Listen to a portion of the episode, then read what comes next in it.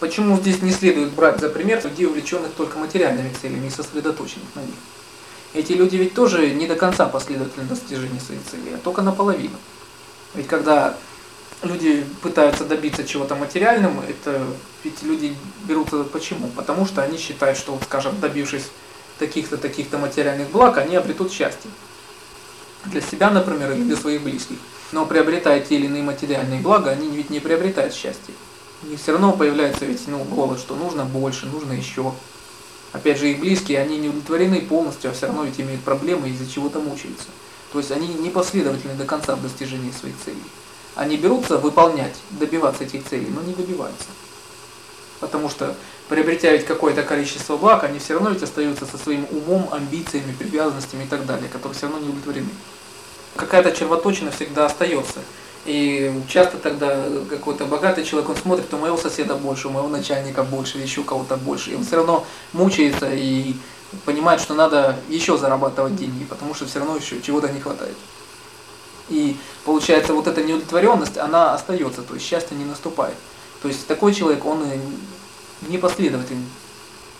Или что только тот человек, который понимает, что как бы он не добивался бы материально, он все равно оставляет в себе те же эмоции, привязанности и свой возбужденный ум.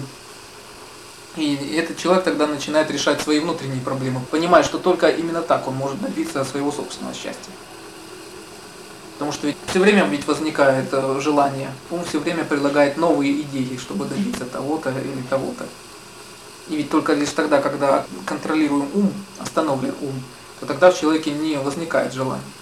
И тогда человек в каждый данный момент своего времени имеет, э, скажем, то, что он хочет, и то, что называют счастьем. Когда человек имеет то, что хочет, все, что хочет. Когда же человек возбужден, ум неконтролируем, то человек никогда не имеет все, что хочет. Этот момент он может существовать лишь в предельно короткий промежуток времени. Ну, например, э, человек может получать безмерное удовольствие от покупки новой вещи.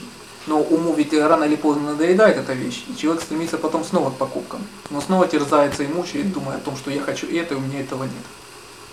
Даже когда человек имеет все, о чем можно было бы мечтать, у человека снова возникает недоговоренность, он теперь не знает, что же теперь ему делать.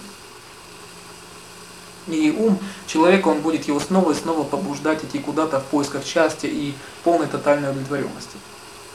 И он никогда не будет ее обретать, это очень напоминает то, как человек э, бежит в поисках радуги. Он вроде бы бежит, и она близко, но он никогда не догонит. Пока человек не понимает, что радуга, ведь это всего-навсего оптический обман, это то, чего нет. И поэтому неудивительно, что когда человек стремится к тому, чего нет, он и не обретает этого никогда. И здесь не вопрос в степени, чтобы бежать быстрее, или накачать ноги больше, чтобы этого получить. Само по себе направление, оно неверно. То же самое люди, которые стремятся так к материальным благам, они и думают, что я несчастлив, потому что у меня еще мало, или я слишком медленно шевелюсь, чтобы этого добиться. И здесь просто само направление не верно. И когда ум человека так обращен ведь во внешнее, то именно поэтому люди и стремятся достичь того, чего нет. Когда люди ведь связывают понятие «моё» и «я», то с тем, то с другим. Хотя ведь даже еще в древних текстах упоминается о том, как же человек может считать, что что-то мое, если он своим телом не вправе распоряжаться полностью. Люди, которые думают, что вот что-то есть я и мое, эти люди считают, что они могут полностью обладать или контролировать то-то или то-то. Люди, которые думают таким образом, они пребывают лишь в большой иллюзии.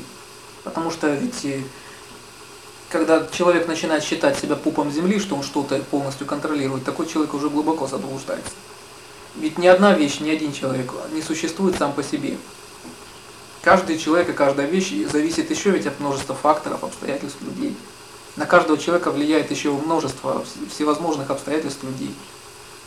И ни один человек, будь он там в лесу, в пустыне или в городе, не может говорить, что вот я ни от кого не завишу, и ничто на меня не влияет, и я буду делать всегда то, что я хочу. Такой человек начинает глубоко заблуждаться, неудивительно, что в какой-то момент планы такого человека начинают рушиться.